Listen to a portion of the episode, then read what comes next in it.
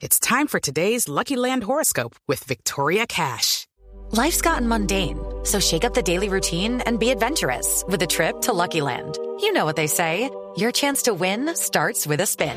So go to LuckyLandSlots.com to play over 100 social casino-style games for free for your chance to redeem some serious prizes. Get lucky today at LuckyLandSlots.com. Available to players in the U.S., excluding Washington and Michigan. No purchase necessary. VGW Group. Void where prohibited by law. 18 plus. Terms and conditions apply. por este debate y esta polémica que ha existido en Medellín desde hace algún tiempo con empresas públicas de Medellín, la, la, joya de la corona, pues está con nosotros en la línea la presidente de Simpro, que es el principal sindicato de EPM. Ella es Olga Lucía Arango. Señora Arango, bienvenida, gracias por acompañarnos. Camila, muy buenos días y muchas gracias por la invitación. Saludos a la mesa y a la audiencia. Otros audios y otras declaraciones dio el señor Calderón, precisamente en esta rueda de prensa que nos comentaba Ana Cristina. Y una de las explicaciones que dio fue sobre un curso en Harvard, en donde él hizo solo un curso y argumenta entonces que ya tiene maestría y demás. ¿Ustedes qué saben de eso, señora Arango, desde el sindicato?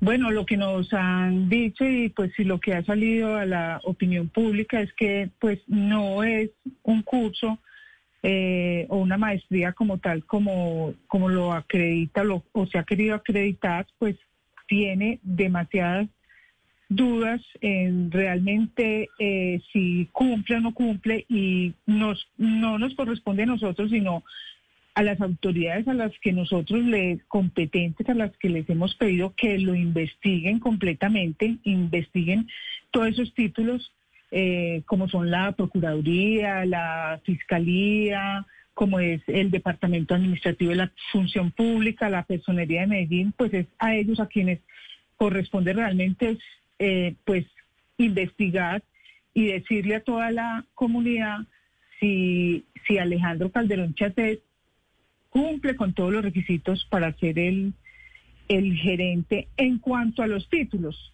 porque pues ustedes habrán escuchado que hay muchos otros cuestionamientos eh, alrededor de si él tiene o no tiene el perfil y si tiene eh, la idoneidad, si cumple con la ética para estar eh, gerenciando la, ustedes lo decían ahorita, la segunda empresa más importante de, de Colombia, la primera en servicios públicos. Ustedes en el sindicato, desde el principal sindicato de empresas públicas de Medellín, consideran que él no es la persona idónea para estar al frente de la empresa.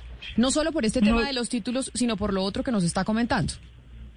Nosotros lo que consideramos, Camila, es que, y así se lo expresé el, el viernes que tuve la oportunidad de reunirme con él, eh, que el gerente de PM tiene que estar libre de mácula para hacer eh, para, para ejercer este cargo tan importante, el más importante de la ciudad. Inclusive, pues muchas veces lo hemos dicho, es más importante que el cargo del mismo, del mismo alcalde. Entonces, para nosotros es importantísimo eh, que él demuestre y que las autoridades nos convenzan de que él está libre de mácula para ser ese gerente de EPM. Señora Arango, sí, aquí hay otros asuntos como el conflicto de interés que se ha expuesto eh, sobre los estudios. Pues el portal Vorágine eh, expuso ayer una investigación que dice que en la Universidad de California dicen que no lo tienen registrado, que él nunca eh, pues, se graduó de esa universidad y sobre los estudios de Harvard, pues lo que se, lo que ya se comprobó es que es de la escuela de extensión, que no es una maestría, sino de la, de la escuela de extensión. Pero señora Arango, yo le quería preguntar por algo y es esta mañana el, el congresista Jorge Gómez dijo que van a poner dos denuncias, una en fiscalía y una en procuraduría por eh, faltas en lo penal y disciplinario eh, por dos razones. Una es la hoja de vida de, Alejandro Calderón Chatet, pues por ingresar a PM a la vicepresidencia con estos problemas de la, de la hoja de vida. Y segundo, por la donación de la firma Casatalentos, que, que dice pues que debió haber pasado, que así fuera una donación, tenía que haber pasado por procesos de contratación. Ustedes desde Simpro eh, tienen pensado también emprender acciones legales. Ustedes están en concordancia con esta acción que va a llevar a cabo el señor Gómez total apoyo a esa gestión y a otras gestiones de índole legal, también nosotros las haremos. Eh, con dolor tenemos que decir que a la Junta se le advirtió inclusive desde que se iba a nombrar de vicepresidente. Se se, se, les tocó el tema a miembros de junta directiva para que revisaran muy bien esa hoja de vida porque ya teníamos las alarmas que no de que no de que sus títulos fueran o no fueran, sino por lo menos que no estaban convalidados en Colombia. Y para nosotros sí era muy diciente que el vicepresidente financiero de EPM pues llegara a esperar dos años a convalidar los sus títulos. Entonces, desde ese momento, la Junta Directiva tuvo conocimiento. Es más, en el primer intento de nombrarlo, que fue en octubre, lo aplazaron y lo dejaron para el mes de noviembre. Nosotros, como simples responsables, desde la información que conocíamos, se los hicimos saber. Entonces, para nosotros es muy triste también que al interior de PM estemos perdiendo todos los rigores y ahí es donde no sabemos si es que la intromisión de esta administración municipal ha llegado a tal punto que, se ha, que ha dejado permear ese rigor, porque ¿dónde está eh, la auditoría interna? ¿Dónde está quien tenía que hacer toda la gestión en, en cadena de suministros para investigar esa bajaría? ¿Dónde está la unidad de cumplimiento del propio EPM que no investigó esa hoja de vida? porque es que no solamente se investigan los títulos, se investiga todo su currículum. Y entonces lo que está lo que está afirmando Jorge Gómez, el diputado Jorge Gómez, perdón, el, senador Jorge Gómez, lo que está lo que está afirmando es con toda razón, o sea, nos, nos saltamos todos estos rigores. Esos rigor, eso se tenía que haber hecho primero y, y a la Junta pues se le dieron alarmas y ahora se les están dando también. Pues señora Arango, permítame, porque esto fue lo que dijo específicamente el señor eh, Calderón sobre los títulos en Harvard o sobre lo del curso de Harvard, toda la polémica que ha habido al respecto. Esto fue lo que él respondió esta mañana. El año 2008, luego de más de dos años de clases y de cursos, obtuve en el, eh, del Extension School de la Universidad de Harvard el diploma en Master in Liberal Arts. Esto no fue un curso de vacaciones de 10 días, esto fue un programa que tardó dos años, incluso a mí me tomó más tiempo porque por problemas económicos no pude hacerlo en el tiempo previsto. Y este diploma, al igual eh, que el diploma de Magíster en Economía y Finanzas Internacionales de la Universidad de Harvard, están eh, van a ser parte de un proceso de convalidación ante el Ministerio de Educación. Señora Arango, pero un poco más allá del tema de la educación, y de los títulos que ya tendrá pues que pronunciarse las autoridades según las demandas que están interponiendo, como nos contó nuestra compañera Ana Cristina. Quiero preguntarle sobre los vínculos del señor Calderón Chalet con unas supuestas sociedades en Panamá. ¿Qué saben eh, de esto? Cuéntenos un poco qué es, cuál es esa acusación que le hacen al señor Calderón por tener esas sociedades en Panamá, que a la luz de cómo se ven las cosas, pues no es ilegal tener sociedades en Panamá en este momento. No está, digamos, probado que él estuviera evadiendo impuestos.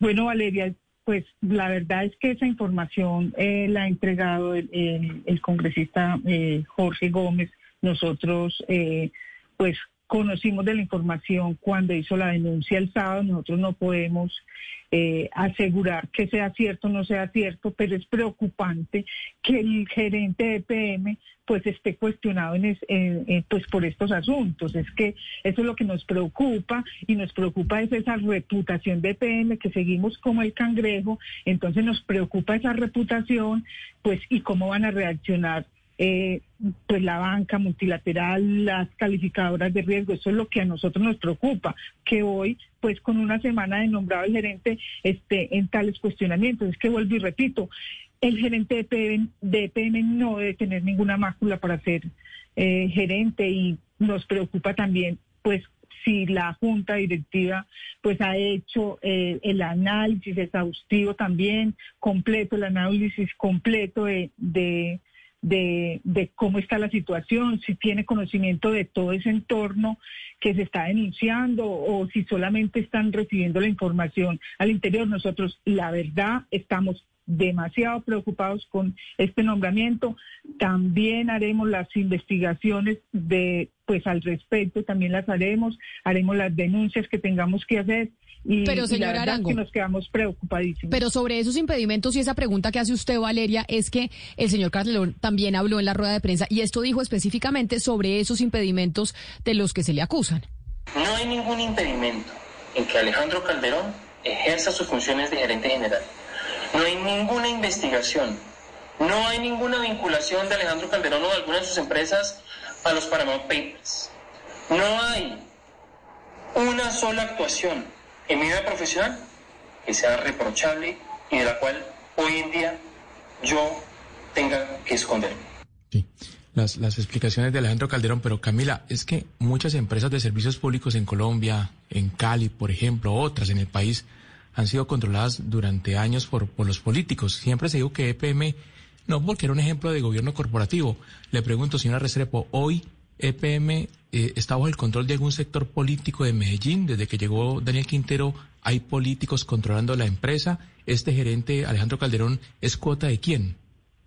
Mire, lo que nosotros conocemos es que tiene vínculos muy estrechos eh, con el señor César Gaviria, con Juan Fernando Cristo, eh, que, la- que el, el gerente hoy nombrado, eh, cuando estaba vicepresidente, conversaba directamente con María Camila Villamizar, secretaria de, de Daniel Quintero en la alcaldía. O sea, no, porque no había siquiera relacionamiento con, con el gerente saliente Álvaro Guillermo Rendón. Entonces, él se comunicaba directamente o se comunica directamente con María Camila Villamizar. ¿Cuál es nuestra preocupación entre tantas que tenemos? Es que realmente él va a ser el gerente o la gerente es María Camila Villamizar. Eso nos preocupa muchísimo. Y Eh, señora que de eso no se ha hablado tanto. Sí, claro, eso, eso se ha mencionado en distintas oportunidades, el poder que tiene en la administración de Daniel Quintero, eh, su secretaria eh, María Camila Villamizar. Pero entonces uno, señora Arango, se pregunta por los contrapesos, es decir, EPM tiene una junta directiva que, si bien es cierto, pues vimos la manera en que, en que se nombró esta junta directiva, tiene personas que son intachables como el exalcalde Omar Flores o la doctora Bernardita Pérez, que son muy reconocidas por su proceder eh, en lo público. ¿Qué está pasando con la junta directiva entonces? realmente al interior, eh, Ana Cristina, al interior de lo que está pasando en la Junta, pues, pues ese hermetismo, eh, pues lo tienen que responder ellos porque no hablan, pero lo que nosotros sí pues podemos decir es que como lo han Pero ustedes qué creen, señor Arango? ¿Ustedes- ustedes qué Hay creen de eso? personas que hay personas idóneas, intachables dentro de la junta directiva, dentro de la junta directiva. Como lo expresé ayer en un video que publicamos de Cifro, se está obedeciendo y están jugando su rigor a un capricho del señor alcalde. Eso es lo que está pasando en la junta directiva. Y si bien en la junta anterior renunciada, nosotros no hubiéramos querido que renunciaran y que le hubieran seguido dando la batalla al, interior al alcalde. Eh, pues las presiones serían tantas que solamente ellos los, las conocen. Para renunciar, nosotros no sabemos cómo continúan las presiones igualmente en este momento. No, no lo tendrían que decir ellos, Ana Cristina, pero sin duda que tiene que haber presiones del alcalde para cualquier manejo que se esté haciendo en EPM. Nosotros lo hemos dicho incansablemente. Al alcalde Daniel Quintero se le convirtió EPM en una secretaría más de su despacho y quien la dirige es María Camila Villa- Villamizar.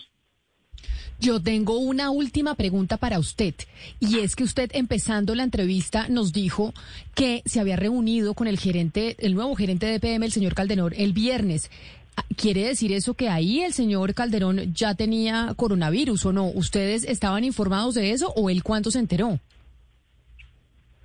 Eh, Mar- eh, Camila, nosotros, yo pues tuve que consultar con el PNU el sábado cuando salió la, la noticia de que el gerente había salido positivo para COVID. Eso es otra más de las irresponsabilidades de, de Alejandro como gerente. ¿Por qué?